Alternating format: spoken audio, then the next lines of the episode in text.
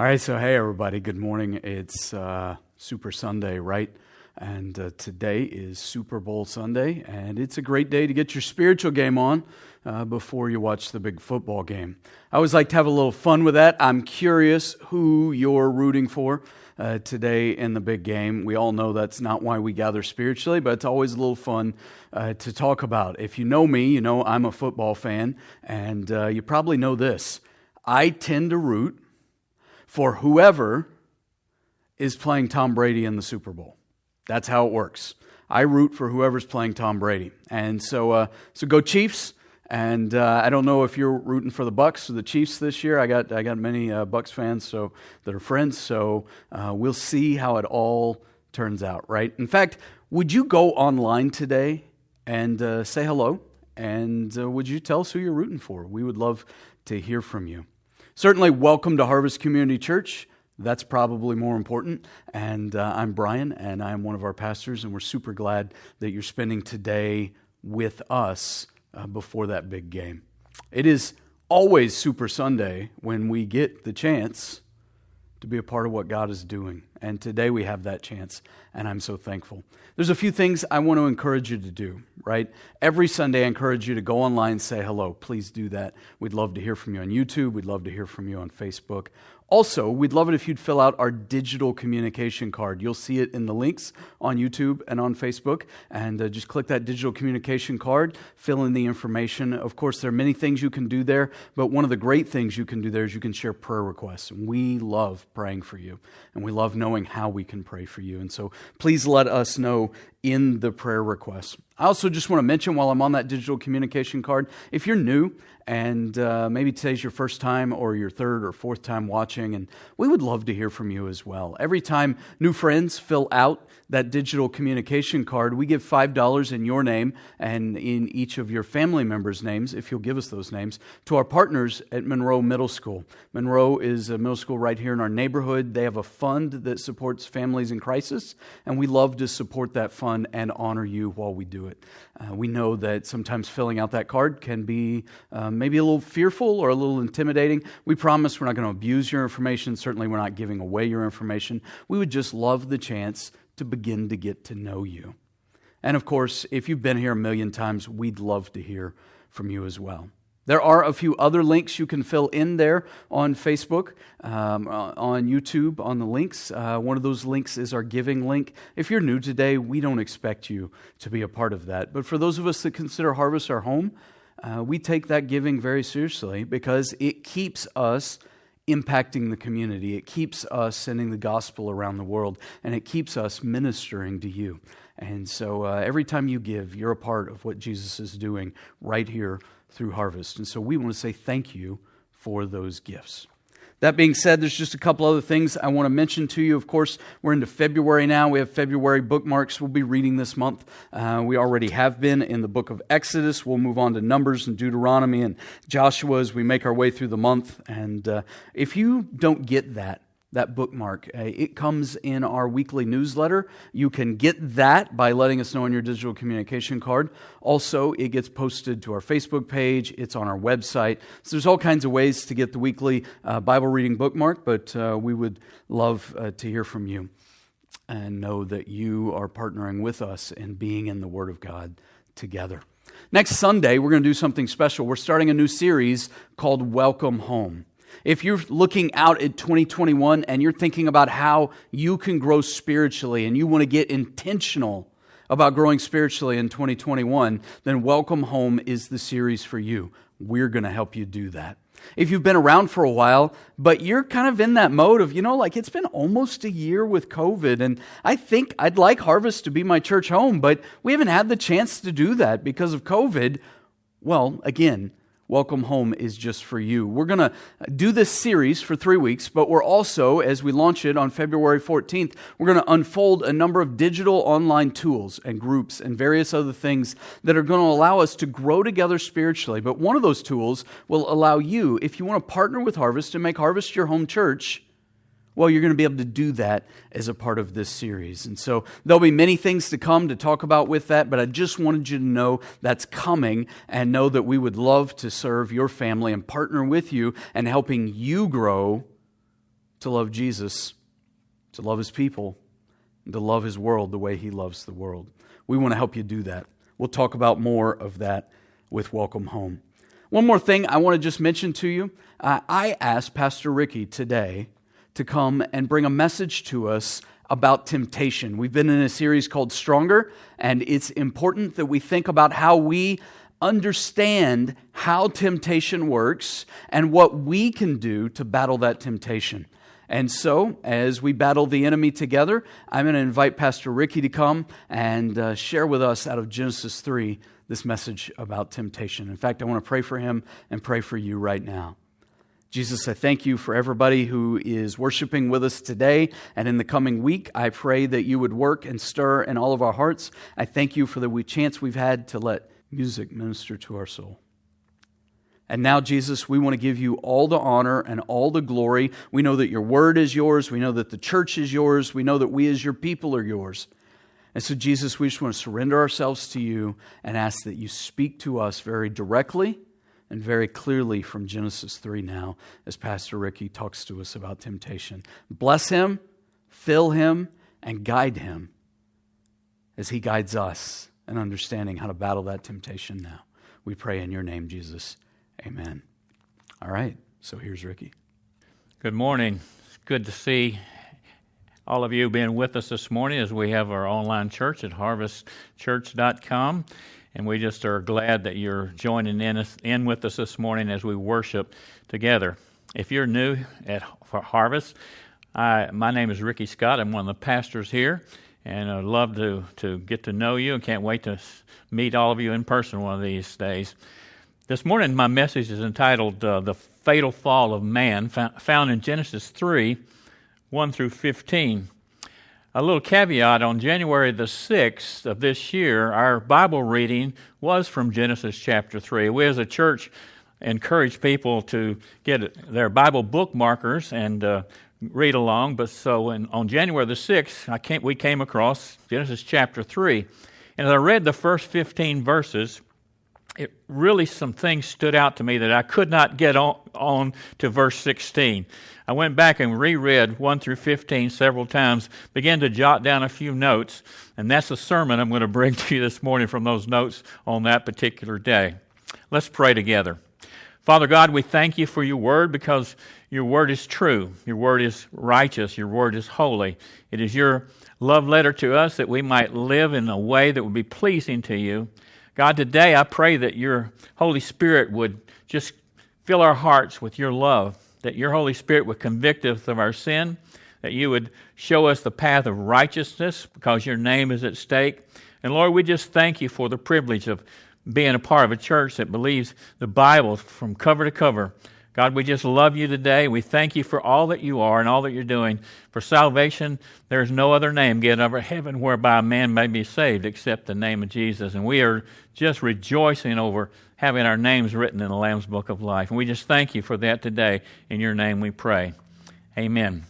Join with me as we look at uh, Genesis chapter 3, beginning with verse 1. It says, Now the serpent was more craftier than any of the wild animals the Lord God had made. He said to the woman, Did God really say you must not eat from the tree in the garden?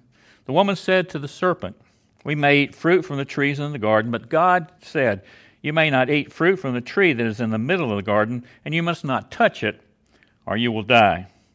You will not certainly die, the serpent said to the woman. For God knows that when you eat from it, your eyes will be opened, and you will be like God, knowing good and evil. When the woman saw that the fruit of the tree was good for food and pleasing to the eye, and also desirable for gaining knowledge, she took some of it and ate it. She also gave some to her husband, who was with her, and he ate it. Then the eyes of both of them were opened, and they realized they were naked. So they sewed fig leaves together and made coverings for themselves.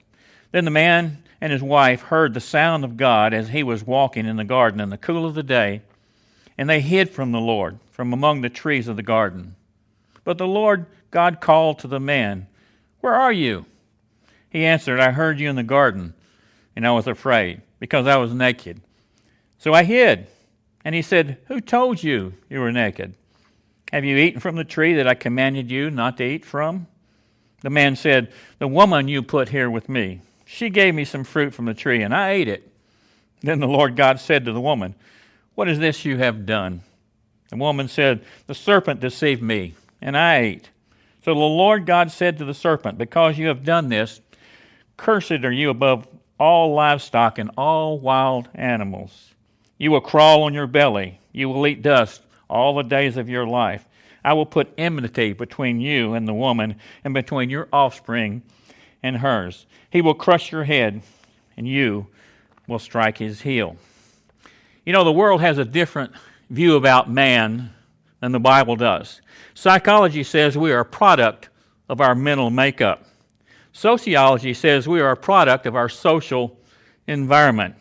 Humanism says we are a product of being human. Everything is measured by our humanness. But the Bible says two unique things about us in the first part of Genesis. First of all, we are the crowning glory of God's creation in Genesis chapter 2. And secondly, all have sinned according to Romans 3:23 and 6:23, and that is the root of our problems. Today I want us to look at this problem of sin that started with our first parents. First of all, the serpent, the devil, spoke to our first parents. I don't know about you, but it struck me odd as I read this back in uh, January the 6th that the serpent spoke. For the first time, it stopped me dead in the, my tracks. My crazy mind began to go off in all kind of directions and some particular assumptions and thoughts that I had. My mind started thinking about did all the animals talk? Did some of the animals uh, talk differently than the other animals, like Madagascar and the Lion King and the Ice Age? I thought about did the giraffe have to bend down to, so the Adam and Eve could hear him talk? Well, enough of that. Then there's another thing that caught my eye. It said that the serpent was more craftier than any of the wild animals that God created. This word crafty in Hebrew means uh, shrewd or, or sensible. He was more crafty than all the other animals. Was that a trait or a nature of a serpent? Was he uh, a serpent because he was sneaky and crafty? Or was it because this creature was a smooth talker and he could sell ice cubes to an Eskimo? No, it really wasn't. It, it was because he was the embodiment of Satan himself. Many scholars believe that that this was not really a serpent talking to Adam and Eve, but it was the devil himself that the, to say that he was a serpent was to imply that he was like a serpent. Like we say, there was someone who is sloppy as a pig, or someone who is very cautious is a chicken. The devil, in his glory and splendor, was standing before Adam and Eve. He came, he comes and masquerades himself as an angel of light. No matter how he appeared to them, he was someone who tried to influ- influence them to go against everything that they knew, to go against everything that God had commanded them. I don't know about you if you've ever seen a Union 76 commercial, but if you have a Pac 12 network, you see it all the time because I believe they're a sponsor of Pac 12 network. This two couple set out in this 1960 Ford van and one of the commercials shows this couple sitting on the top of the van, and the husband says to the wife, Jean, we don't have any followers. I guess on Instagram or Twitter or wherever, or, or Facebook. He said, and she said to him, I thought we were on an adventure to commune with nature and to get, connect on a spiritual level. He says, Yes, Gene, but I want followers. I want to be an influencer. To which his wife says, I'm not sure I want to sell out like that. To which the husband says, well, I might. Well, you see, the devil was an influencer, and his plans were calculated, diabolical, and devious, and directed at humans. The thing on the planet that God had created that looked like and shared the image of God Himself. That is the one thing that the devil despised most, anything that reminded him of the nature and character of God. Well, the second problem we see in this passage of Scripture, in verses 1 and verses 4 and 5, the language the serpent speaks is lies, lies, and more lies. Listen carefully to how the devil twisted the words of God. Isn't it interesting that his mode of operation hasn't changed over the eons of time. The devil used false prophets in the Old Testaments to twist the words of God to achieve the things that they wanted to achieve.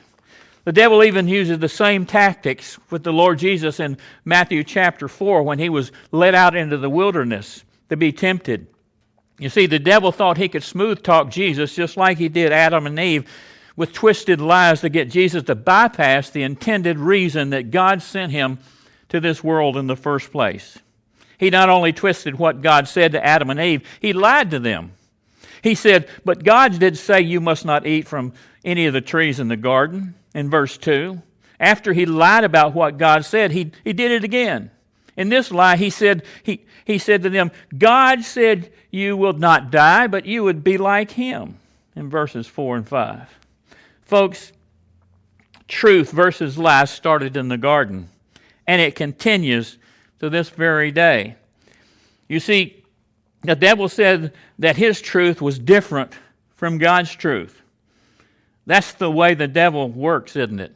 That's the way the devil uses his lies to trick you and me, to keep us from doing what God wants us to do, and to cause us to do the things that we know the Bible says we are not supposed to do. The Apostle Paul says, The things I want to do, I don't do, and the things I don't want to do, I do. You see, the devil is a liar, and he can't ever tell you the truth. John 8 44 says, He is a murderer from the beginning not holding to the truth. There is no truth in him. When he lies, he speaks his native language. He is a liar, the father of lies. His mother tongue is lies. Literally, liar, liar, pants on fire. Basically, it's future tense, though. He's going to have his pants on fire. Last week, I heard a pastor say that the devil takes legitimate needs and tries to get us to fulfill them in illegitimate ways. I read a story recently, fictional story, but it's a story that illustrates this point. A well paid executive dreamed that he died and stood before the pearly gates and asked Peter, Let me in. And Peter says, Where do you want to go? Do you want to go to heaven or you want to go to hell? And this executive says, Let me know my options. He says, Show me hell. So up pops a giant screen for a video that began to play and the there were girls in bikinis. There was well-built men playing volleyball on the beach. There was coolers iced down with adult beverages, and everybody was wearing brand name clothes and driving BMWs. Then he asked for a glimpse of heaven, only to notice the video was still playing. It pans upward and shows a park filled with old people feeding the birds on park benches, playing checkers, and angels singing in the background and playing harps. Well, that's very nice, he muttered, but I think I'll prefer hell. Immediately he was plunged into molten lava in agonizing pain. And he yells out to Peter, Hey, where are the beaches and the babes and the drinks and the cars? St. Peter says, Sorry, what you saw was a demo tape that was sent by Satan. You see, Satan spoke in cunning ways as to put doubt in the minds of Adam and Eve. He wanted them to doubt God's goodness and his intentions and his honesty and his forthrightness and to doubt the love of God. He, he lies to soften them up so that they will believe his story denies God's goodness. Third problem we see in this passage of Scripture is that the woman first spoke to the serpent in verse 2. Folks, the Bible says for us to resist the devil and he will flee from us, found in James chapter 4, verse 7. Eve had no business talking to Satan. Even the archangel did not argue with the devil over the body of Moses. In Jude 9, it says, But even the archangel Michael, when he was disputing with the devil about the body of Moses, did not dare condemn him for slander, but said, The Lord rebuke you. That's exactly what Adam and Eve should have done. That should have been their response. The Lord rebuke you, and ours as well. She repeated back to the devil, the serpent, what God said correctly. Isn't it interesting? If you read it, she, she said it correctly, she said it accurately, and she knew the truth. And she repeated it to the devil. She knew the devil was not telling her the truth. Since he is a liar and everything he says is a lie, listen to what he says. He says, You will surely not die. He, contra- he contracted, contradicted God's decree and prohibition. He said what he said was diametrically opposed to the statements of God. You see, the Bible is very clear who this person Satan was. In Isaiah chapter 14, verses 12 through 15, it, it talks about he is a fallen angel. God didn't create the devil, the devil rebelled against God. In, in Isaiah 14, beginning with verse 12, says, How you have fallen from heaven, morning star, son of the dawn. You've been cast down to earth. You once laid low the nations. You said in your heart, I will rise to the throne above the stars of God. I will sit enthroned on the mount of assembly, on the utmost highs of Mount Zaphon. I will ascend above the tops of the clouds. I will make myself like the Most High. You are brought down low to the realm of, of dead, to the depths of the pit. And Ezekiel 28 1 says, In the pride of your heart, you say, I am God. And listen to what it says in, in, in the book of Revelation, chapter 12, verses 7 through 9. It says, Then a war broke out in heaven. Michael and his angels fought against the dragon, and the dragon and his angels fought back. But he was not strong enough. They lost their fight, place in heaven. The great dragon was hurled down, the ancient serpent called the devil or Satan, who leads the whole world astray. He was hurled down to earth, and a third of his angels with him. Isn't it interesting that when we see who this person is that was telling Eve that God was not what he said he was? These passages tell us of the profanity of the evil one, the devil that he wants to take as many people down with him as he can because he has been cast out of heaven and one day will be cast into a fiery furnace and fiery hell. The devil explained to them the reason God wanted to prohibit them from enjoying everything in the garden because God didn't want Adam and Eve to be like him. You see, that's exactly the same thing the devil wanted to be, was like God. Then the fourth problem is that the serpent appealed to their fleshly desires in verse 6. Eve believed what the serpent was telling her, and it appealed to her senses. Folks, the problem started in the garden. And we look at what is forbidden long enough, we eventually give in to what we see. So did Eve. This luscious fruit caught her eye and appealed to her fleshly desire for food. That's what she did. She rationalized it couldn't be all that harmful. It's just something to eat, simply something to eat. I remember legitimate needs, food in illegitimate ways. God forbid to eat that. Isn't that what we do today? We look at something that is good and we say, How can it be so bad if it's good?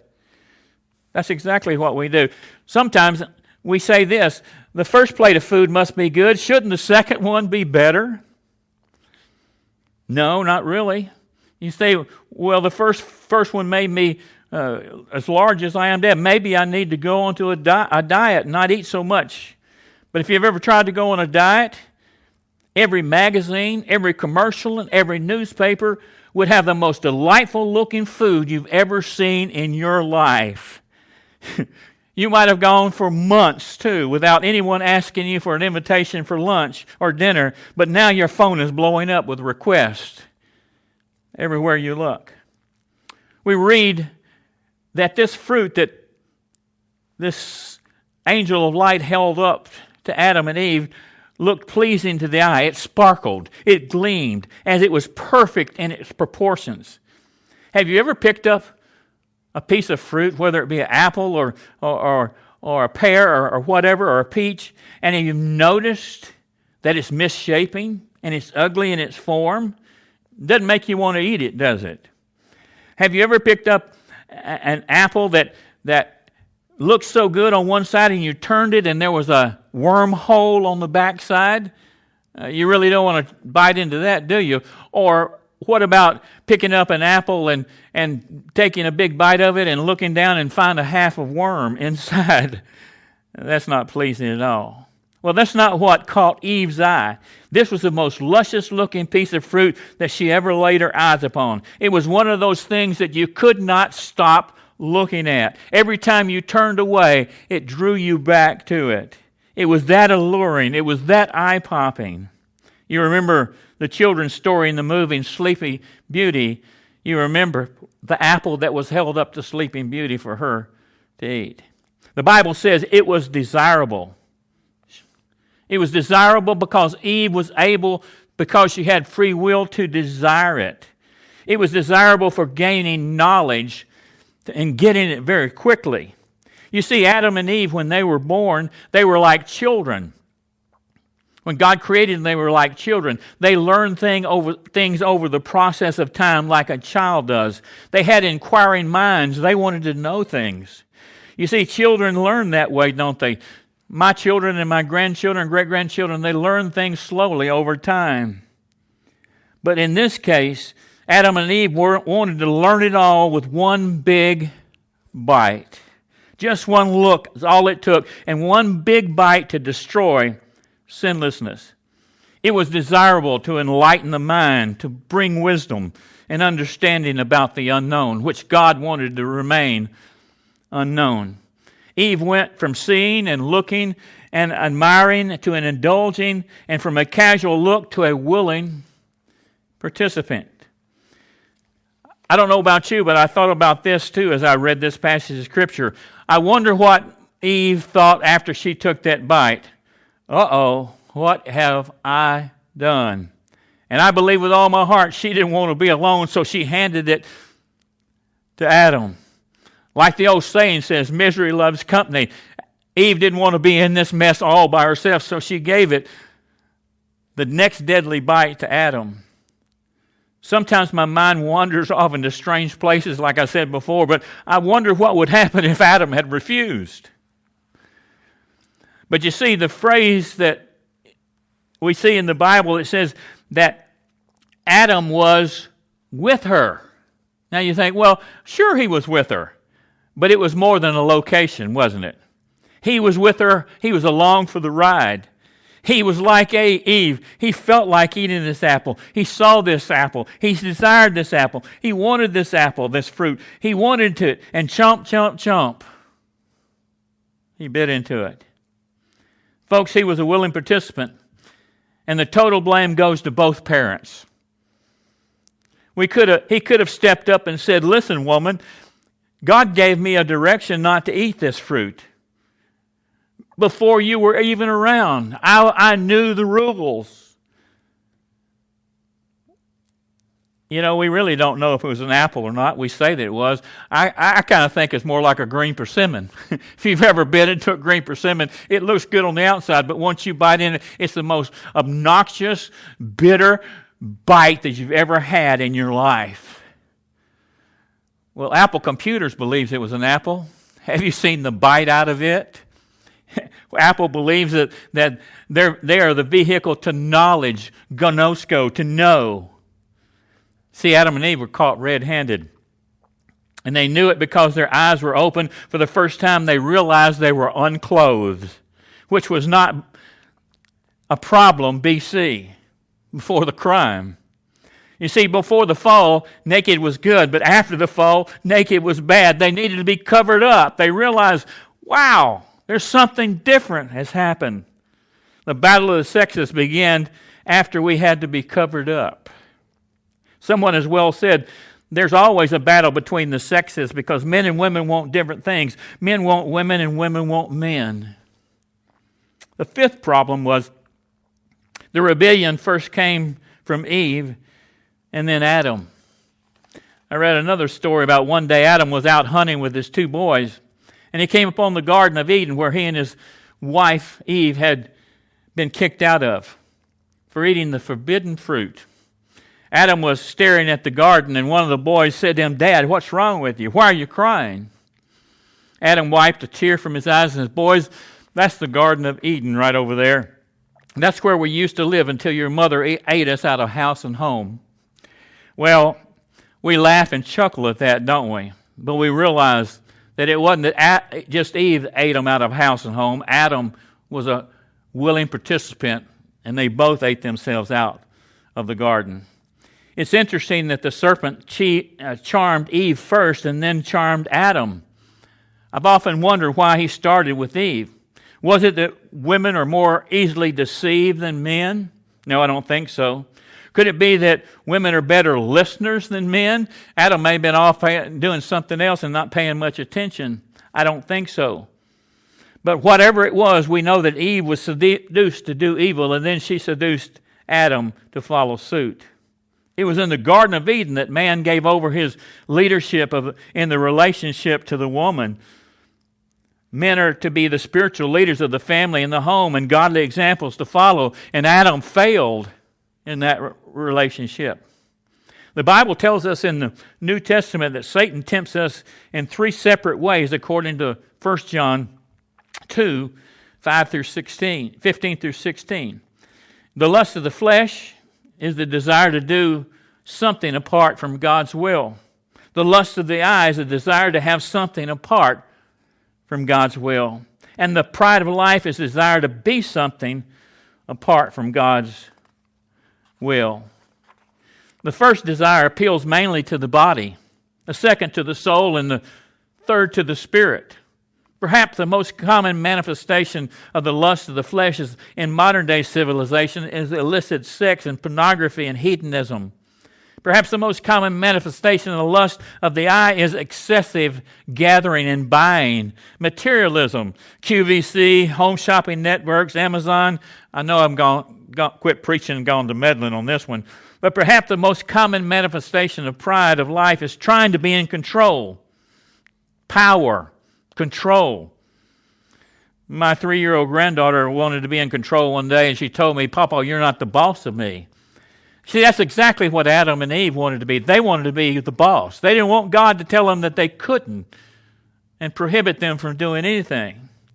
Many have pointed that these three aspects of temptation listed in 1 John are the same things that he did with Adam and Eve. Saw that the forbidden fruit was good, the lust of the flesh, because it was something to eat. She saw it was a delight to the eye, it appealed to her eyes and it was desirable to make her wise. It appealed to her boastful pride of life.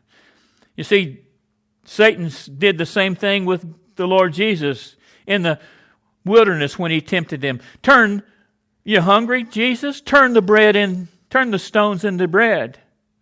You want power? I'll show you all the kingdoms of the world.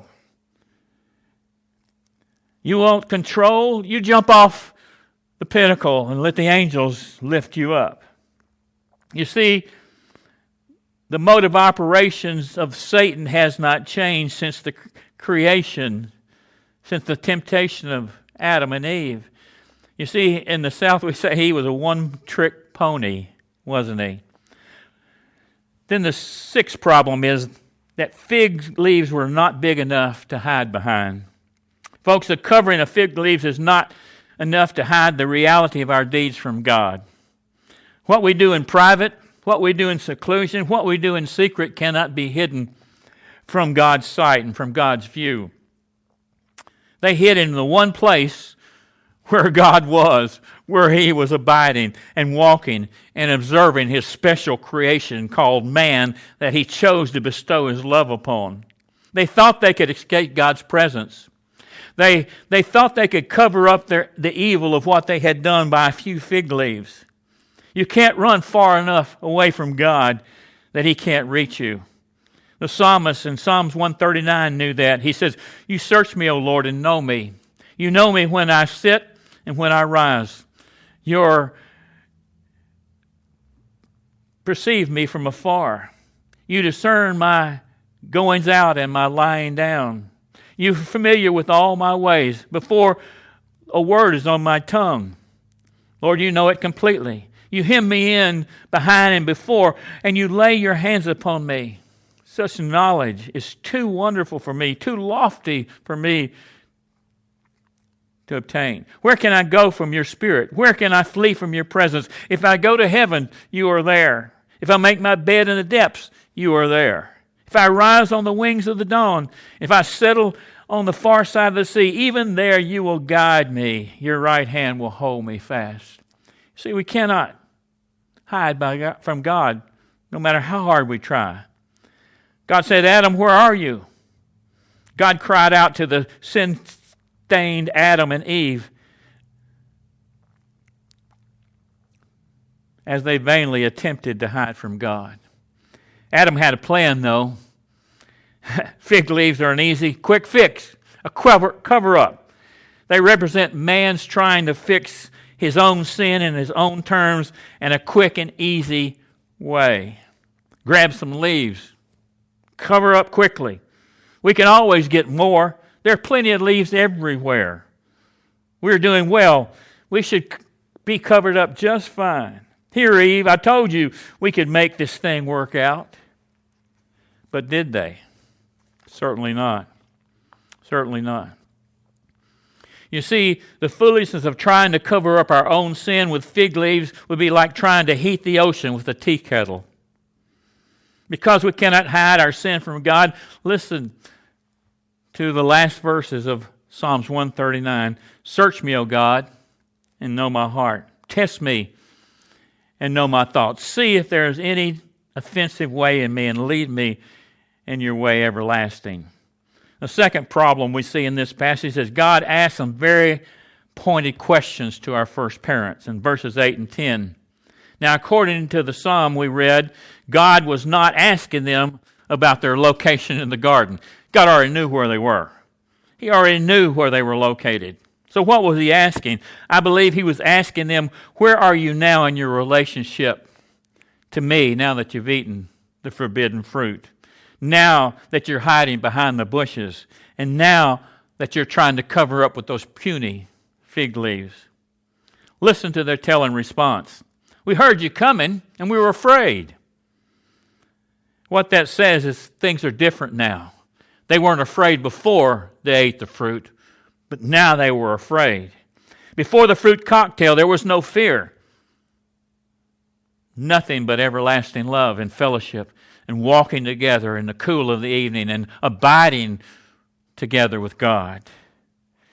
You see, in John 1 John 4 18, we read, There is no fear in love. Perfect love drives out fear because fear has to do with punishment. The one who fears is not made perfect in love. 2 Timothy 1 7 says, For God has not given us a spirit of fear, but of power and of love and of sound mind.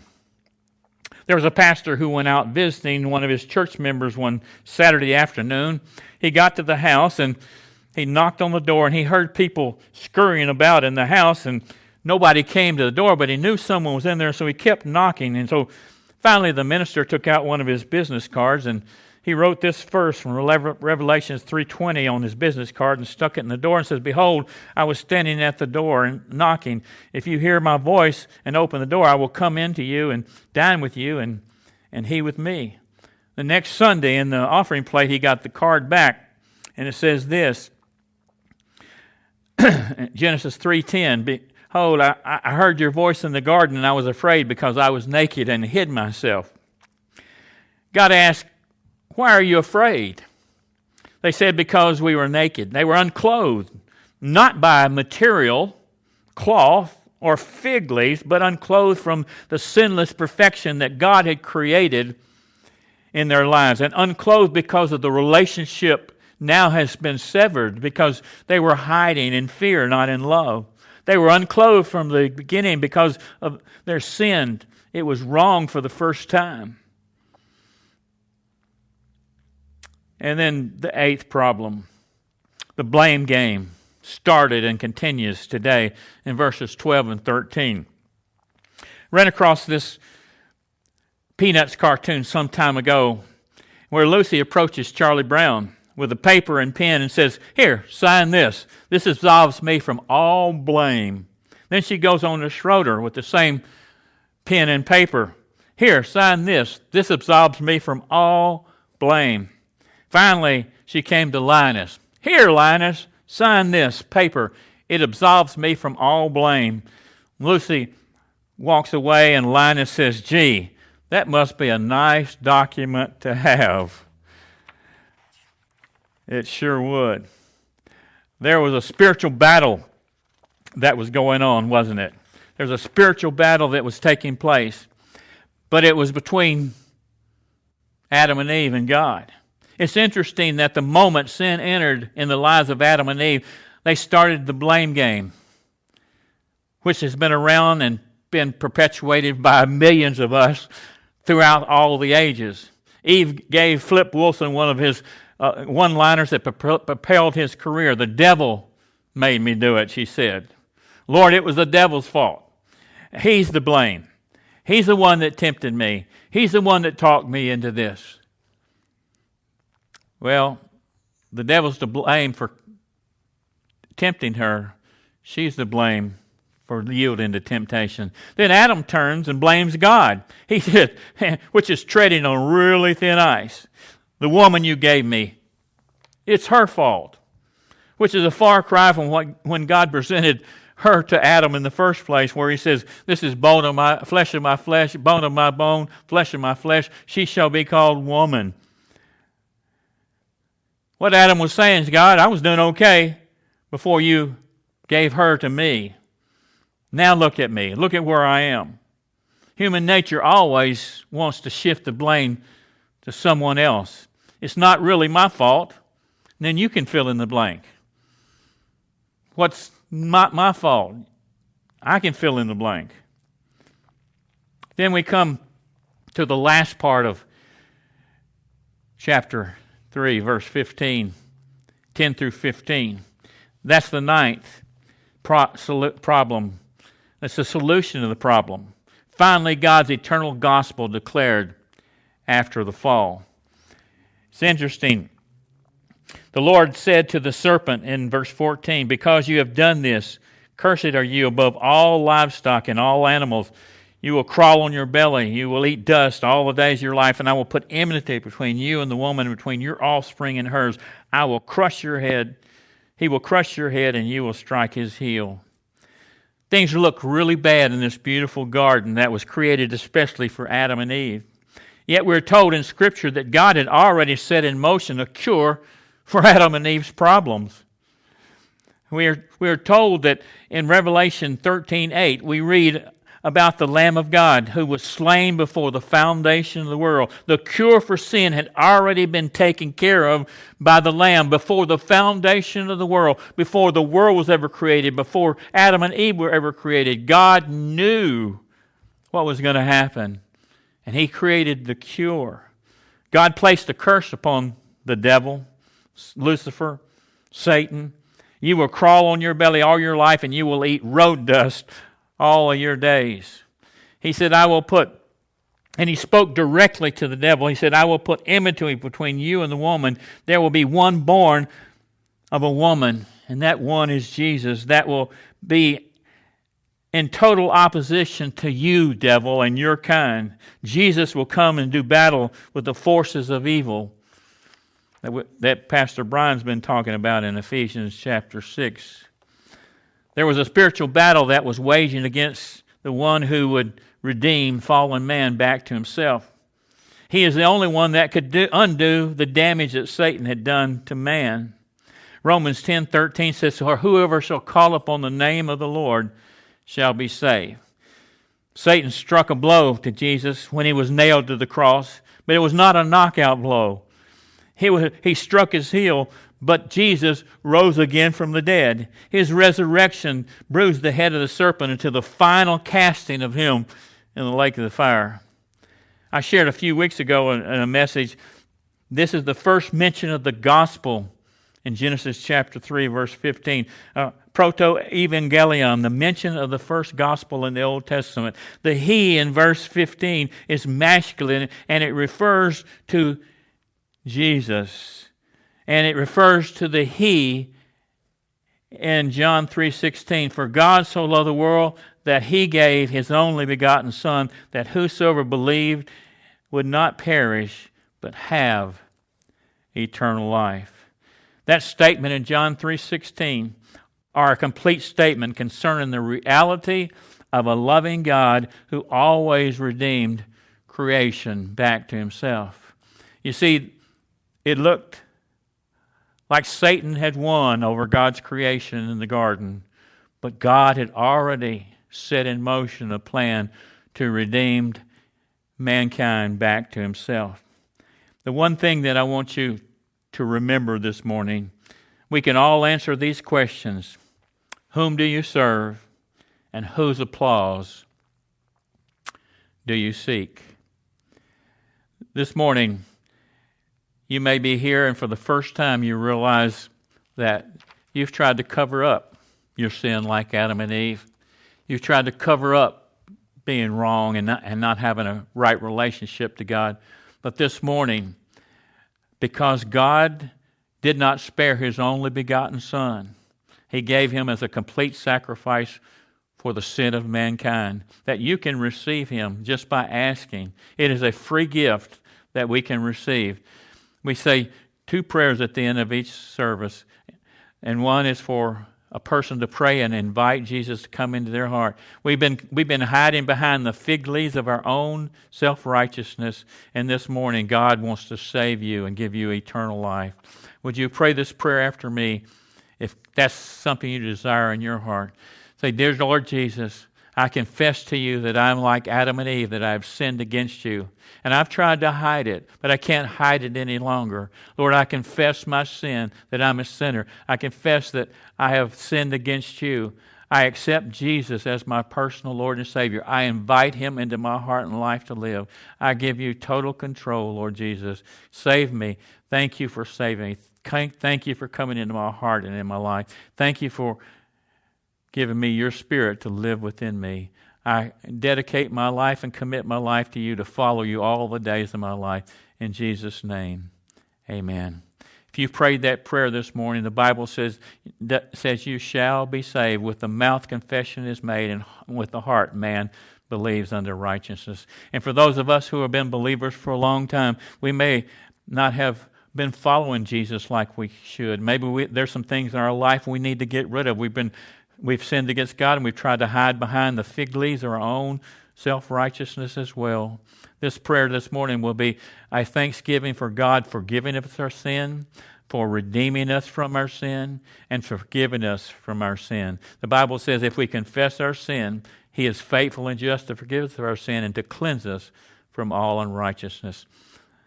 This is a prayer for us as believers that our walk with God would be holy and righteous and pure. Dear Lord Jesus, I pray that the, all, all, of us who are Christians who, who sin against God, we would confess it, like 1 John 1 9 says, that our redemption, and we would thank God for our redemption. Lord, as we look at this passage of Scripture, we realize how wonderful salvation is because uh, uh, without salvation, we are doomed for to spend eternity separated from God, like Adam and Eve were separated from God out, out of the garden. Lord, I thank you for salvation. There is no other name given under heaven whereby men, whereby men may be saved except the name of Jesus. Lord, we just are rejoicing that we our names have writ, been written in the Lamb's Book of Life, that we love you, Lord, and we thank you for your love in Jesus' name. Amen. I trust that this week the Lord would bless your heart as we continue to to pray for you and to love you. We miss you so, so very much. We're glad that you're able to tune in every week and we're able to share the good news of gospel through our online streaming. We just praise God for you and we thank you in Jesus' name. Uh, if you've prayed this prayer this morning for salvation, we'd love you to put, put it on your communication card. We'd love for you to email uh, myself or Brian or Ricky and Brian at Harvest Community Church, Eugene.com. Either one of us, we would love to talk to you about being baptized and, and how to walk the Christian life. So this week, I pray God would go with you and bless you until we meet again. We just thank you in Jesus' name. Amen.